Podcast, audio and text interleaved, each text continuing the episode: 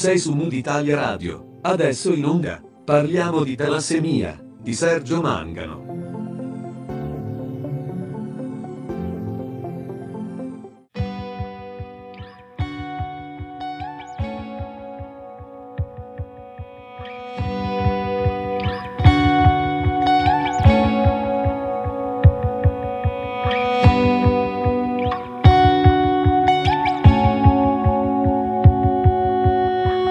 Bentornati su Mood Italia Radio. Io sono Sergio Mangano e questo è lo spazio dedicato a Parliamo di talassemia, la rubrica che ha l'obiettivo di far conoscere meglio l'anemia mediterranea. Oggi, per parlare di talassemia, ci trasferiamo in provincia di Parma, dove vive e lavora Clementine Pac Mogda, a cui do il benvenuto ringraziandola per aver accettato il mio invito a partecipare a questa intervista. Ciao Clementine. Eh, buonasera. Mm. Ecco Clementino, ho appena detto che tu vivi e lavori a Parma, ma in realtà le tue origini partono da lontano, dal Burkina Faso, dove hai vissuto per tanti anni e dove hai scoperto, solo da adulta, di avere l'anemia falciforme. Per raccontare la tua storia complicata di bambina, hai scritto un libro dal titolo Wendiam, la volontà di Dio. Ci dici perché hai deciso di scrivere questo libro e qual era allora il tuo rapporto con i dolori che la malattia ti procurava? Allora, mm, sì, ho scoperto di avere l'anemia falciforme e soprattutto di cosa si tratta realmente eh, nel 2009-2010 quando stavo facendo una raccolta dati per la mia tesi di dottorato. Da piccola mm, avevo avuto dei dolori forti ogni tanto, però in Burkina Faso pensavano si trattasse di reumatismi e si curavano cioè, con delle piante soltanto. Ho scritto questo libro per farmi conoscere e far conoscere la mia cultura e i problemi che si vive in un paese come i nostri. Um, le condizioni di vita da bambina di una famiglia miserabile come era la mia non mi ha aiutato a avere cure adeguate, nemmeno una diagnosi, perché non esistendo un'assicurazione sanitaria così per la popolazione, i pazienti, come si può immaginare, devono pagarsi tutte le cure e per questo mm, molti evitano sempre l'ospedale, almeno fino all'ultimo momento. Eh, ho raccontato quindi della mia vita da bambina malata, ma anche desiderosa di, di, studiare. Ho perso mio padre molto presto, diciamo che non l'ho conosciuto. Poi sono stata separata dalla madre e mandata in una famiglia nella capitale eh, dalla zia di mio padre dove sono stata buttata alla scuola della vita, cioè alla lotta per la sopravvivenza. Non avendo nessuno che si prende la responsabilità della mia vita, eh, la tassa scolastica non veniva pagata e allora mi mettevano a ogni controllo dell'economo fuori dall'aula. Ma io seguivo comunque tutte, tut, tut, tutte le lezioni da fuori, in piedi davanti alla classe, fino alla fine delle elementari quando stavo male, con i dolori, urlavo giorno e notte. Eh, per 4-5 giorni, poi arrivava per fortuna la guarigione progressiva e riprendevo la scuola. Ora, grazie alle terapie che ho, eh, sto bene, eh, sono quasi come chiunque devo essere attenta a certe cose, tipo eh, evitare di, di, prendere troppo freddo, eh, di stancarmi fisicamente tanto per non scatenare le crisi. Eh, da quando ho scoperto eh, Borgo Roma di Verona e la professoressa De Francesca ho cominciato a stare mm, molto meglio, prima con le trasfusioni e ora con un bucardide da prendere tutti i giorni. Ecco, quindi ecco. Eh, si sta raccontando eh, anche con semplicità di una infanzia complicata, quella, quella, che tu hai vissuto, tra le assenze dei genitori e i dolori della malattia scambiati per banali eh, reumatismi. Poi però con la tua determinazione riesci a continuare gli studi e nel 2008 arrivi in Italia proprio per completare il tuo percorso formativo e vai a Pisa, esatto? Eh, sì, passata la licenza elementare eh, rimasi a casa per un anno intero senza andare a scuola perché la famiglia con la quale vivevo diceva di non avere dei soldi per pagarmi le medie. Alle elementari dovevo pagare meno di 2 euro perché era una scuola pubblica e non l'hanno fatto. Alle medie costava 25.000 franchi, quindi circa 38 euro. Era quindi sicuro che non l'avrebbero pagato. Allora decisi di cercare un lavoro per risparmiare e iscrivermi alle medie. Trovai lavoro però tardi, verso l'inizio delle vacanze scolastiche. Lavoravo in una famiglia dove facevo la donna di servizio, facevo il bucato, cucinavo, pulivo, guardavo un bimbo piccolo, eccetera. Ero pagata 4.000 franchi al mese, circa 6 euro. E in due mesi non era possibile raggiungere 38 euro per la prima media. Poi per fortuna e grazie a Dio arrivò uno zio da una provincia verso l'est del paese che aveva ricevuto l'ordine di trasferimento verso un'altra provincia eh, e lui passò dalla capitale per andarci. E lui era economo in un complesso scolastico, cioè una scuola che aveva le medie e le superiori tutte insieme. Una buona notizia ero... Esatto, sì era mio zio, era il fratellastro di mio padre. Saputo che ero ormai a casa, e sapendo che ero anche molto brava a scuola, rimase molto dispiaciuto e chiese il permesso alla zia di mio padre di portarmi con lui. E così feci tutte le scuole con lui fino all'anno 2000, anno della maturità.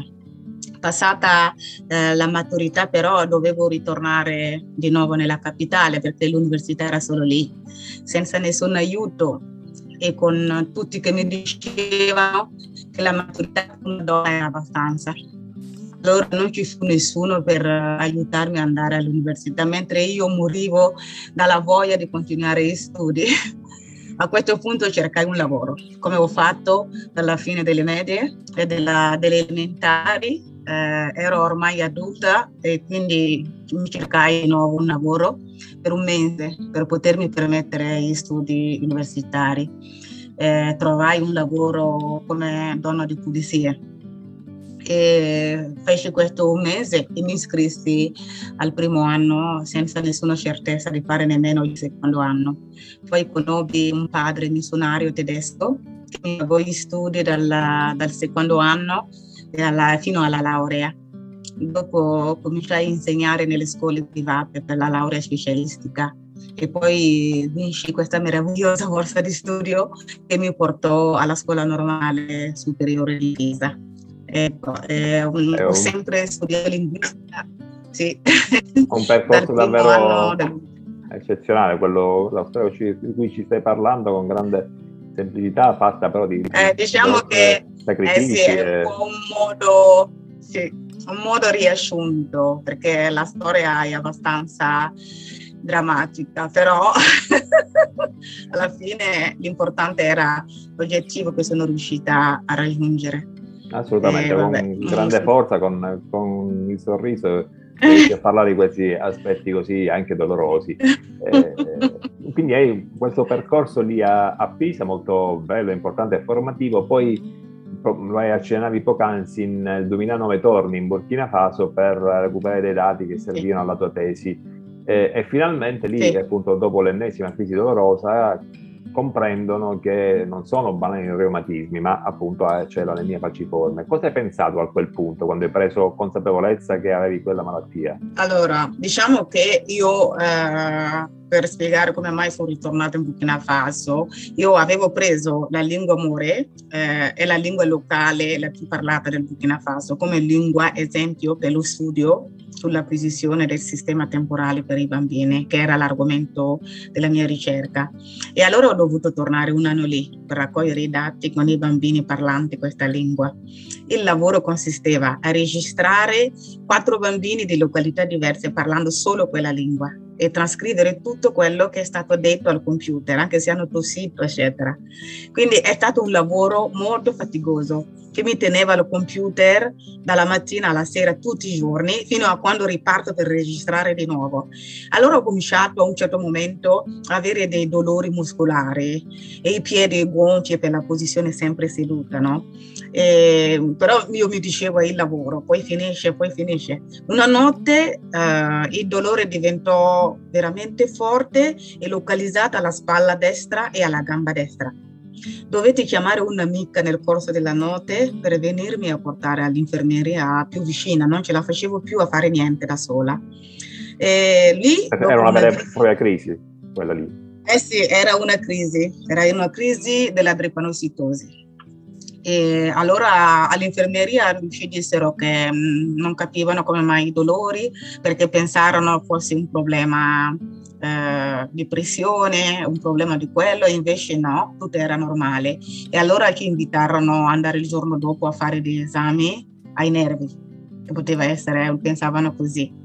E la mattina dopo la notte fu una notte terribile, cioè io eh, non mi ricordavo aver avuto dei dolori così forti. Anche alla mia età mi sono messa a urlare. la mattina seguente mi, mi portò cioè, la mia amica con un altro amico eh, che mi conosceva mi portarono alla clinica, mi potevo permettere di andare in una clinica per essere sicura di avere cure adeguate perché avevo la borsa di studio eh, che mi veniva dall'Italia e, e quindi eh, ho detto il minimo è avere la salute. Beh, certo, siamo andati a vedere. Assolutamente. Ecco.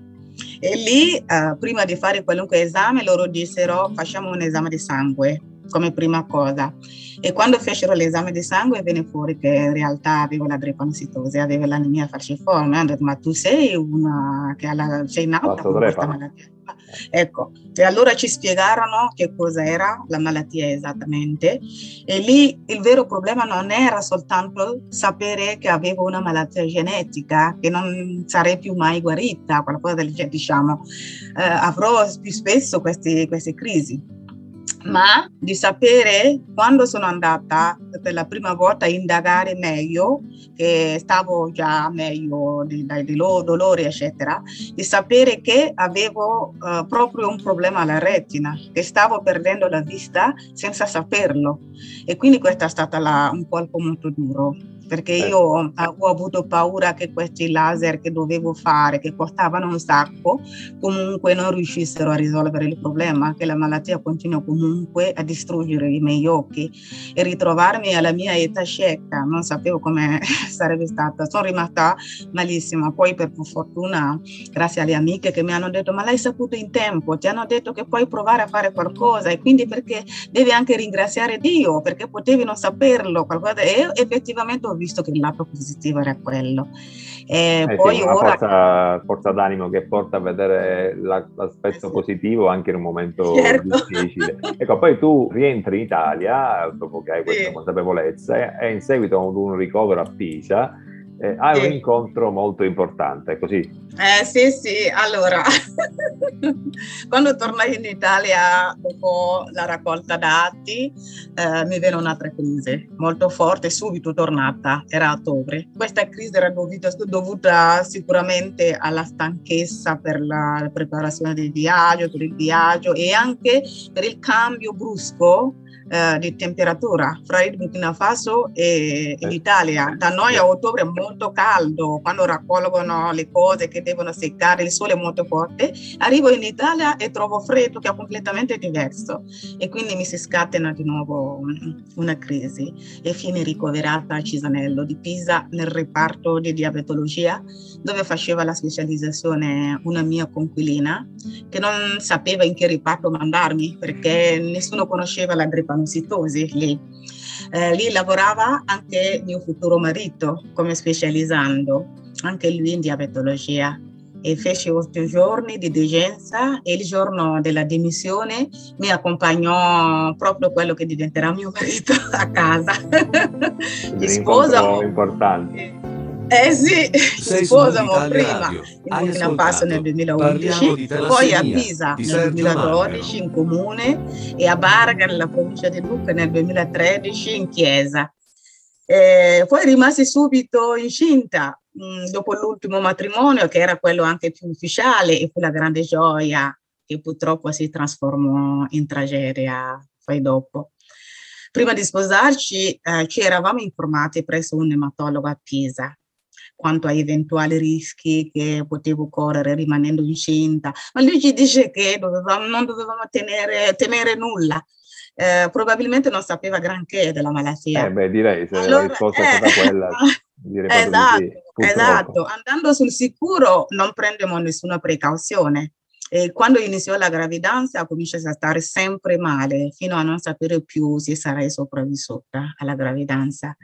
E nella disperazione mio marito che aveva sentito parlare di un centro che si occupava di pazienti drepanocitici si mise a cercare su Google prima all'ospedale di Genova e lì dicero che si occupavano solo di bambini e quindi non ne sapevano granché di adulti né tantomeno di donne incinte. E allora ci rivolgiamo verso Verona, così per caso. Mio marito andò sul sito dell'ospedale Borgo Roma di Verona e cercò così e trovò un nome, il nome della professoressa De Franceschi, mandò una mail e nel giro di mezz'ora rispose, come si presentò come un medico anche lui, che però non, non sapeva proprio nulla di una malattia del genere. La prof rispose, rispose subito e organizzò un ricovero. E noi facciamo questo lungo viaggio di quattro ore che, che, che mi sembrò interminabile, eh, con certo. tanta sofferenza, sì, accompagnata da mia suocera che faceva anche lei tanto. E a Verona riuscirono a salvare me, però verso il settimo mese non ce la fece il bambino che abbiamo chiamato Victor Vasnewende. E, e il mio primo libro si intitola proprio Vasnewende in memoria di lui una parola in lingua amore che significa lascia nelle mani di Dio. Quindi un'esperienza terribile quella che ti stai raccontando per la tua gravidanza, ma poi anche eh. grazie alle terapie che sei riuscita uh, ad avere una bambina che oggi ha sette anni e tu sei seguita finalmente adeguatamente a Verona. Ah, certo, la Verona è stata la salvezza della nostra famiglia. Uh, sì, mm, la prima gravidanza è stata traumatica, come si può immaginare, però questa gravidanza ci ha anche aiutato a capire molto bene la mia malattia e avere le cure adeguate. Grazie a questa consapevolezza della situazione mia e alla disponibilità dei medici mi hanno programmato una nuova gravidanza, preparata, seguita e portata a termine il 25 maggio del 2015. Ah, Ora siamo genitori. di una bimba di nome Eufrasia, che vuol dire ah, felicità. Bellissimo. Ah, bellissimo. ecco, ha iniziato quest'anno la scuola elementare. E io direi che la vita è una lotta e bisogna caricarsi di energia e essere disposti a lottare fino in fondo. Quando andavo per essere ricoverata con i dolori forti a Pisa, non potevo sapere di uscire dall'ospedale con mio futuro marito. Quando stavo molto male durante la prima gravidanza, non potevo immaginare che avrebbe aperto la strada per farmi avere una vita quasi normale dopo. Prima mi faceva male il petto, la schiena, appena facevo una salita anche piccola, mi stancavo, respiravo a fatica, non potevo sollevare nulla di più o meno pesante senza scatenare di crisi al braccio e urlare di dolore per qualche giorno. Avevo sempre molto freddo, eccetera. Avevo un corpo di giovane con un sangue di vecchio, insomma, era un po' una cosa del genere. Ma ora è vero che abbiamo perso il nostro figlio, il dolore rimane, una pagina della vita eh, però c'è anche che questo mi ha dato una vita, eh, diciamo, accettabile. Eh, ormai sì, sono contenta. Oggi l'importante è che oggi va bene. Eh sì. Eh ecco, sì. per, per, concludere con questo tuo sorriso, per chi volesse leggere il libro in cui racconti la tua storia, dove lo trovi? In quale sito? Dacci delle informazioni. Allora, eh, il primo libro, Basne Wende, si trova su Amazon è stato pubblicato da Placebook Publishing e si trova su Amazon, quindi si ah, può acquistare ovunque. Eh sì. E il secondo invece sul sito dell'editore Tra le righe libri, Tra le righe sì. libri. Perfetto. Sul loro sito sì, si trova il secondo libro. Benissimo, grazie mille Clementina per questa tua appassionata testimonianza e complimenti per la tua forza d'animo per il tuo sorriso e in bocca al lupo per il tuo libro e grazie per aver partecipato grazie, a Parliamo di Grazie il lupo, ah, sì, grazie a te veramente di questo interesse per questa mia storia. Ora non, non so se ci incontreremo di nuovo, però mi farà veramente piacere rimanere in contatto. Assolutamente, con molto piacere. A presto allora. Grazie, a presto. Abbiamo concluso questa nuova puntata di Parliamo di talassemia. Io sono Sergio Mangano e questa è Mood Italia Radio, la web radio che trasmette 24 ore su 24 musica Creative Commons. Riascolta questa puntata o scopri gli altri programmi e tanta musica Creative Commons su www.mooditaliaradio.it. Puoi anche seguirci sui nostri canali social, Facebook e Instagram, nonché su Spotify, dove Mood Italia Radio ha un canale dedicato. Alla prossima e segui il tuo mood, segui Mood Italia Radio.